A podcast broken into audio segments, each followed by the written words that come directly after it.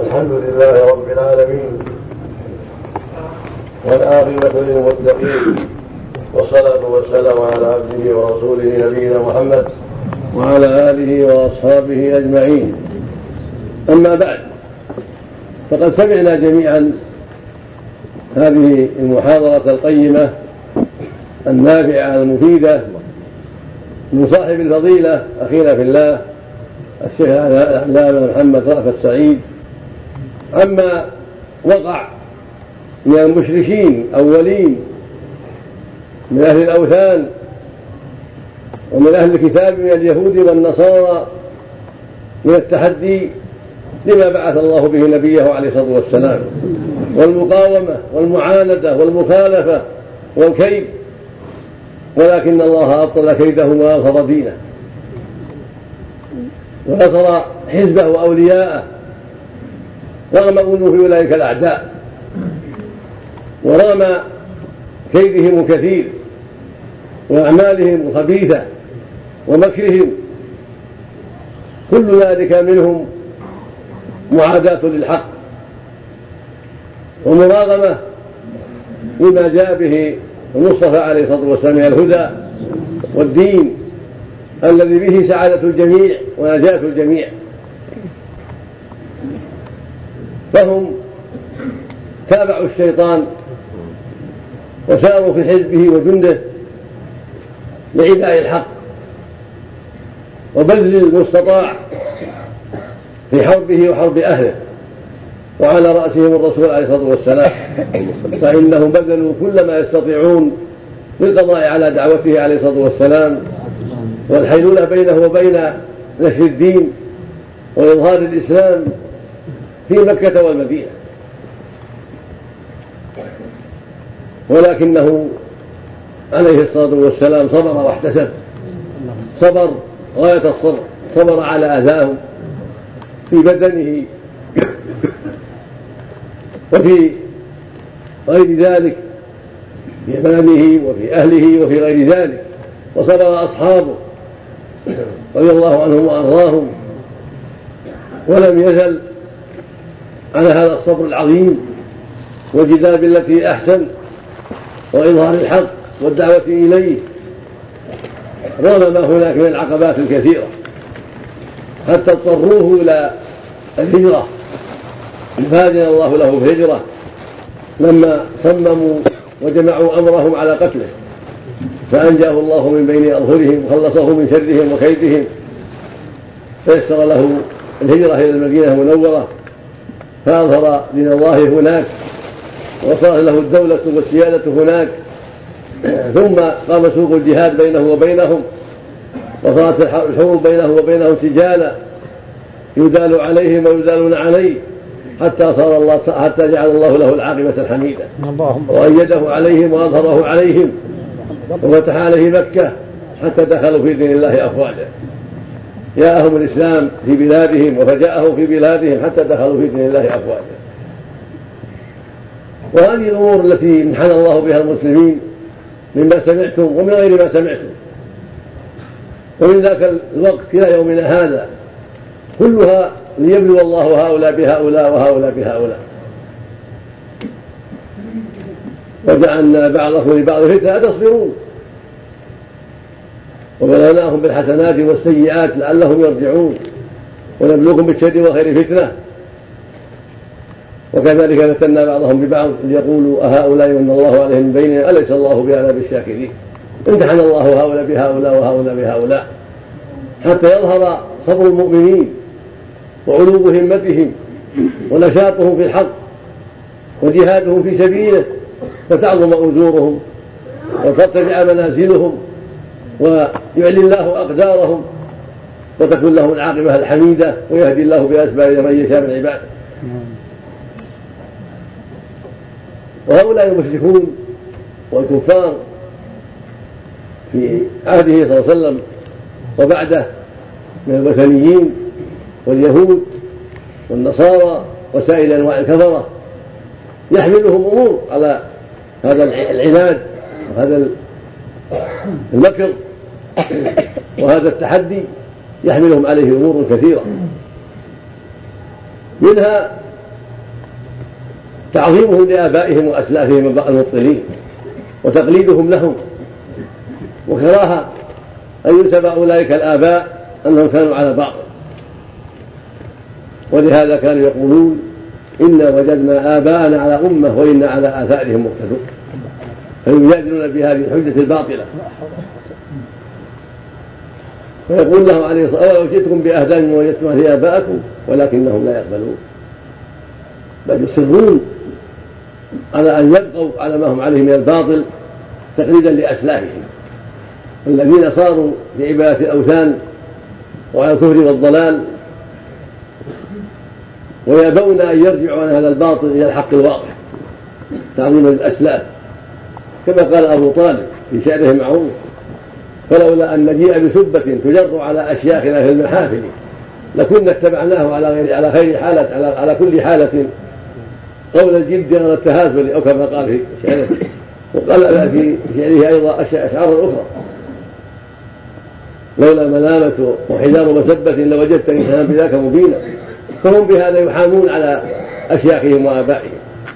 ويريدون أن لا يجروا عليهم سبة ويقال إنهم كانوا على باطل وهذا الذي أرادوه لم يحصل لهم بل وقع بيان باطلهم وظهر أنهم كانوا على غير هدى فما حانوا عليه وخافوه قد وقع. فعلم الناس واتضح للناس بطلان ما عليه آباؤهم وأسلافهم. ومما يحملهم على الباطل غير التقليد الأعمى لأشياخهم وتعظيم أشلاخهم محبتهم لرياساتهم ومآكلهم وتزعمهم لعامة الناس فهم يرون أنهم إذا أسلموا يكونون أتباعا وهم وهم في كفرهم رؤساء وقادة يعظمهم العامة والسواد فيهم ويتبعونهم على على الباطل وغيره. فهم يرون أنهم متى دخلوا في الإسلام زالت عنهم هذه الرياسات وهذه المآكل وهذه الأشياء التي يتخيلونها عظيمة في أنفسهم فيزعمون أنهم إذا أسلموا ذهب عنهم هذه الأشياء أو ذهب عنهم بعضها. وهناك أسباب أخرى يخشونها وهم ما هم عليه ما هم, ما هم عليه من الباطل الذي اعتادوه من شرب الخمور وتعاطي الفواحش والقمار والربا وغير ذلك فهم إذا دخلوا في الإسلام منعوا من هذه الأشياء وحرمت عليهم هذه الأشياء فيأبون أن يدخلوا في الإسلام ليبقوا على معاصيهم وفواحشهم وما يتعاطونه من الربا والمآكل الباطلة والفواحش وشرب الخمور وغير ذلك. وهكذا اليهود هم يعرفون محمدا صلى الله عليه وسلم وأنه رسول الله وعنده في التوراة بيان وفي الإنجيل بيان. وهم كانوا يستفتحون على كفار قريش وعلى غيرهم بأن هناك نبيا يبعث منكم من العرب نقاتلكم معه. فلما جاءهم ما عرفوا كفروا به. فلعنة الله على الكافرين نسأل الله العافية. بئس ما اشتروا به أنفسهم بغيا أن ينزل الله على من يشاء عباده. فباءوا بغضب على غضب نسأل الله العافية. فهم يعرفون أن محمدا رسول الله. وسمعتم ما قال حبيب بن أخطب لأخيه أبي ياسر. قال هو هو؟ قال نعم هو هو. يعني هو محمد هو محمد النبي المبعوث الموعود. قال فما عندك؟ قال عداوته ابدا عداوته أبدا. لا حول ولا قوة. هذا اللي عندك نسأل الله. هم يعرفون كما يعرفون أبنائهم. قال لما جاءهم ما عرفوا كفروا به. فلعنة الله على الكافرين. فهم عرفوا أنه محمد وأنه حق وأنه جاء بالهدى. ولكن يرون أنهم متى تابعوه. ذهبت عنهم رياساتهم ومآكلهم وتقليد العامة لهم واتباعهم لهم. وهم يرون أن هذا شيء كبير عليهم ويريدون أن تبقى لهم هذه السيادة في عامتهم وأن يقال لهم فيها بأن يقال فيهم كذا وكذا وكذا فإذا أسلموا ذهبت عنهم تلك الأشياء. ثم الحسد أن يكون أن تكون النبوة في العرب بدل بني إسرائيل فعندهم حسد وعندهم عداوة وبغضاء وعندهم دنيا يخشون عليها وتقليد من العامة لهم إلى غير هذا من الأسباب الكثيرة التي حملتهم على البغي والعدوان والكفر والإنكار نسأل الله العافية. ثم عمل المكائد التي أرادوا بها الكيد للإسلام ولنبي الإسلام ولكن الله أبطلها. وهم لا يزالون إلى يومنا هذا اليهود والنصارى وغيرهم. هم لا يزالون يبذلون كل ما استطاع لتضليل المسلمين ولإخراجهم من دينهم ولتشكيكهم في دينهم بكل ما يستطيعون. تارة بالكلام في القرآن تارة بالكلام في الرسول صلى الله عليه وسلم وتارة بالكلام في التشريع وأنه شديد وأنه كذا وأنه كذا وتارة بأنه لا يصلح لهذه العصور لأنه يصلح لعصور مضت إلى غير هذا مما يقول أعداء الله. نعم. كل ذلك للصد عن سبيل الله ولإخراج الناس من دينهم من النور إلى الظلمات فالواجب على أهل الإسلام أن ينتبهوا لهذا الأمر وأن يتمسكوا بالإسلام حقا وأن لا يكونوا غثاء. فالجاهل بدينه أقل شيء يخرجه عن دينه. فالواجب التبصر والتفقه في الدين وأن لا يغتر المؤمن بأقوال الأعداء وما يروجون وما يبهجون به من الباطل.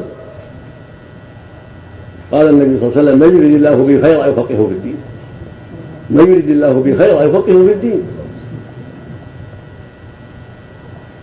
فالدين هو ما جاء به كتاب الله القرآن وما جاء به السنة عن رسول الله عليه الصلاة والسلام. من أحكام وأعمال وأقوال وعقائد.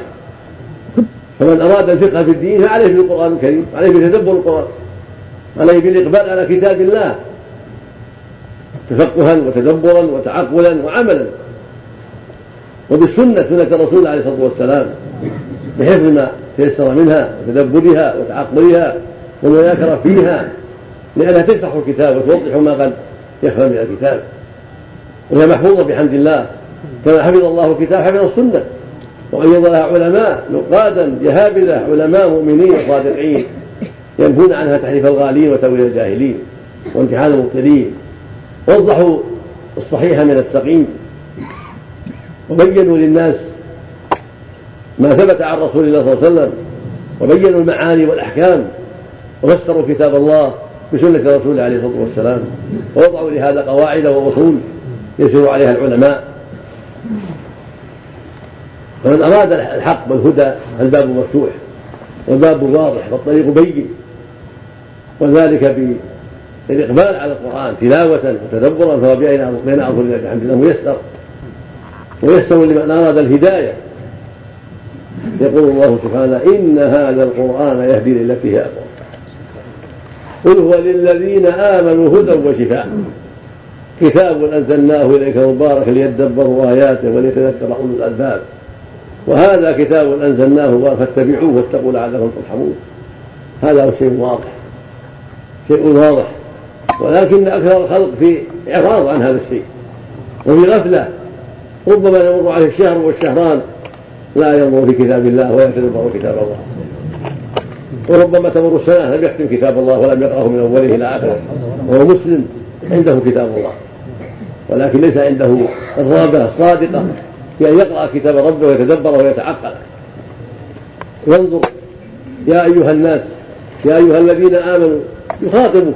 أنت من الناس وأنت من الذين آمنوا يخاطبك بالأوامر والنواهي. يا أيها الناس اتقوا يا أيها الذين اتقوا الله فهو يخاطبك بالأوامر والنواهي وأنت واحد من الناس واحد من المؤمنين فلماذا لا تتدبر وتعقل؟ لماذا لا تقبل على كتاب الله؟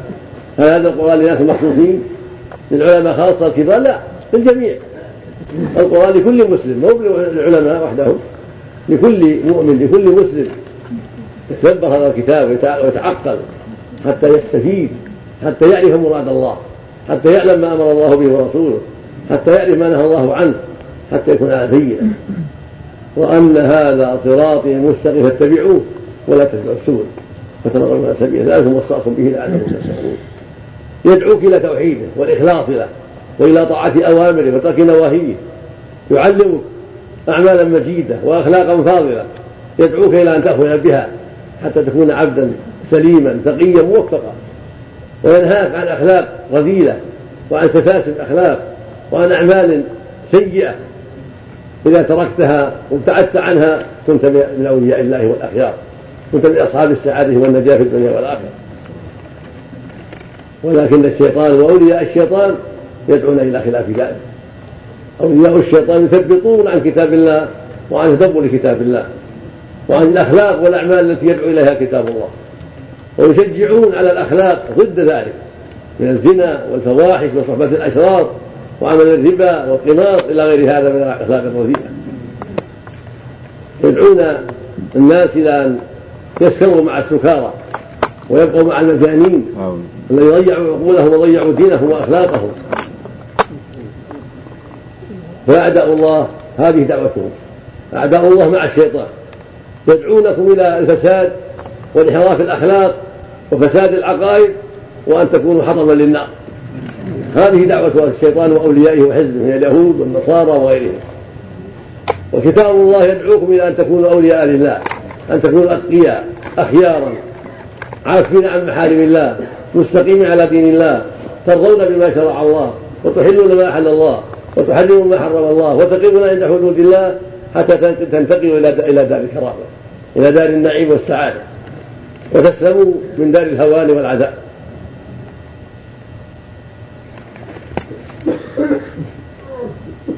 فأدأوا الله أبدا في كل زمان وفي كل مكان.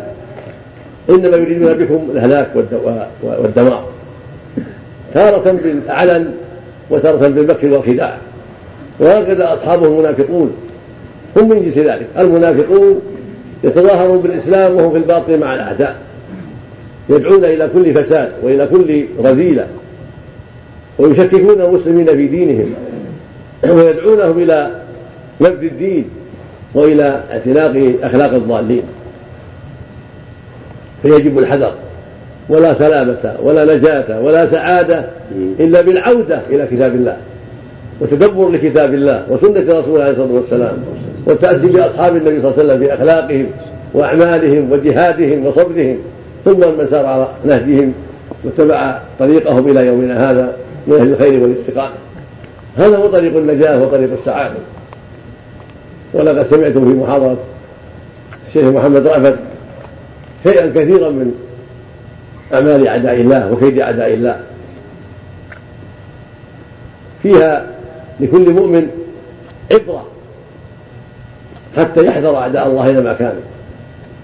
وهناك أشياء كثيرة لم نذكرها يحتاج إلى أوقات كثيرة لكن يكفي العاقل الإشارة والمثال ولو قليلا مع أنكم سمعتم شيئا كثيرا من أعمال أعداء الله وكيد أعداء الله.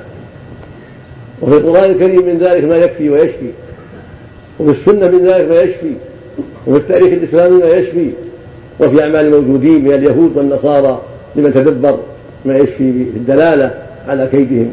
وخبثهم وضلالهم وبغيهم والعدى للمسلمين والشر للمسلمين والكيد للمسلمين. فلا سبيل إلى النجاة والسعادة والحفاظ على دينك أيها المؤمن إلا بإقبالك على كتاب الله القرآن العظيم تدبرا وتعقلا وإكثارا من تلاوته وعملا بذلك وعلى سنة الرسول صلى الله عليه وسلم بالتدبر لها والمذاكرة فيها والعناية بها وسؤال أهل العلم عما أشكل من ذلك.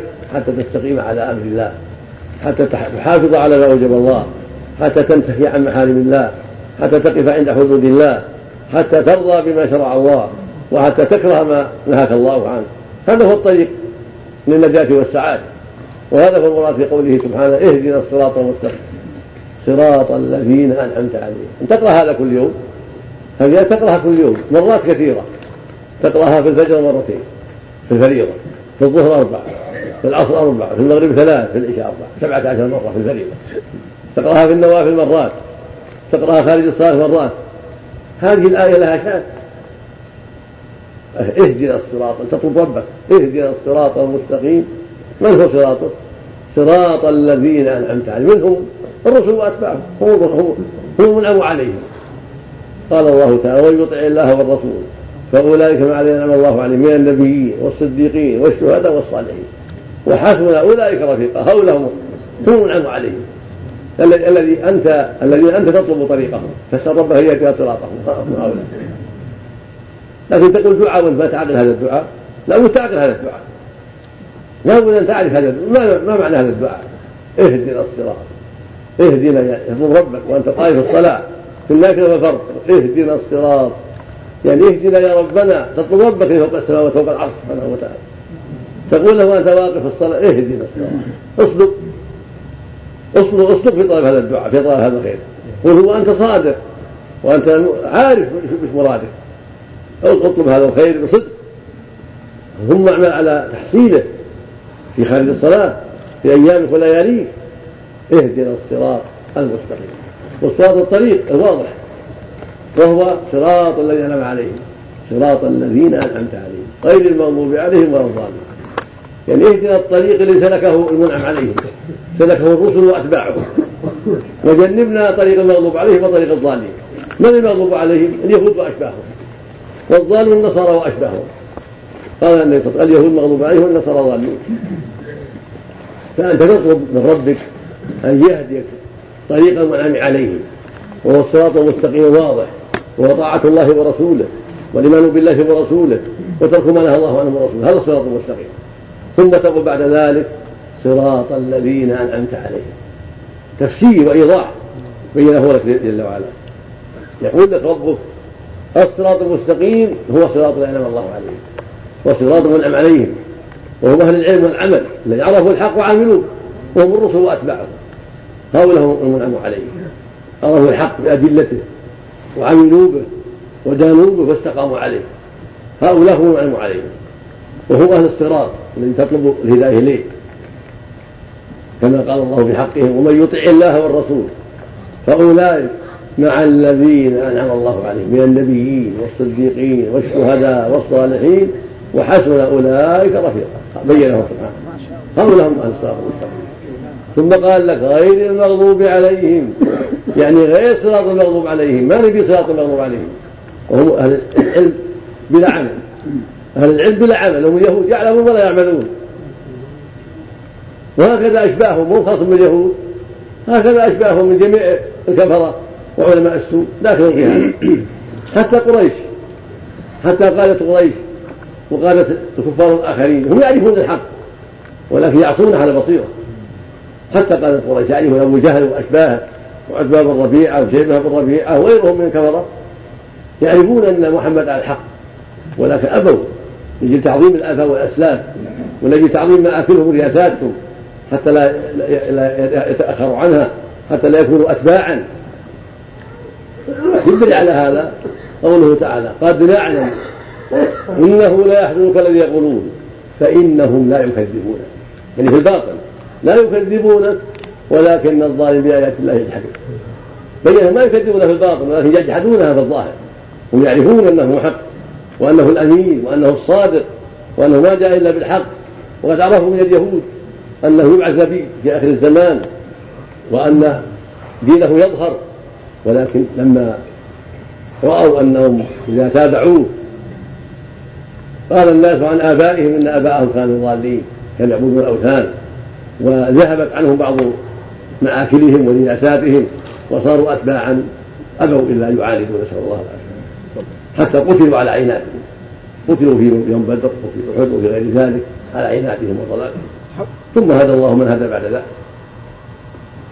فالمقصود أن رؤساء الكفر وقادة الكفر من اليهود والنصارى والعرب كانوا يعرفون أنهم مبطلون وأن محمد على الحق. ولكن حملهم البغي والحسد والضلال الذي في قلوبهم والحقد وحب الدنيا والرياسة وتعظيم أسلافهم حملهم هذا الشر وما معه من الشر الآخر حملهم على البقاء على باطلهم. والعناد والمكابرة والتكبر عن اتباع الحق نسأل الله العافية. فأنت احمد ربك الذي هداك للإسلام. احمد ربك. واشكره على هذه النعمة.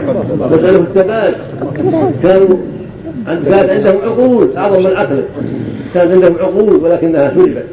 سلبهم الله إياها. وضلوا عن سواء السبيل نعوذ بالله كانوا كبار معظمين وضلوا عن سواء السبيل. فالله يقول غير المغضوب عليهم. يعني غير صراط المغضوب عليهم. لا تهدنا له ولا توقعنا فيه يا ربنا. وهم الذين عرفوا الحق ولكن حادوا عنه.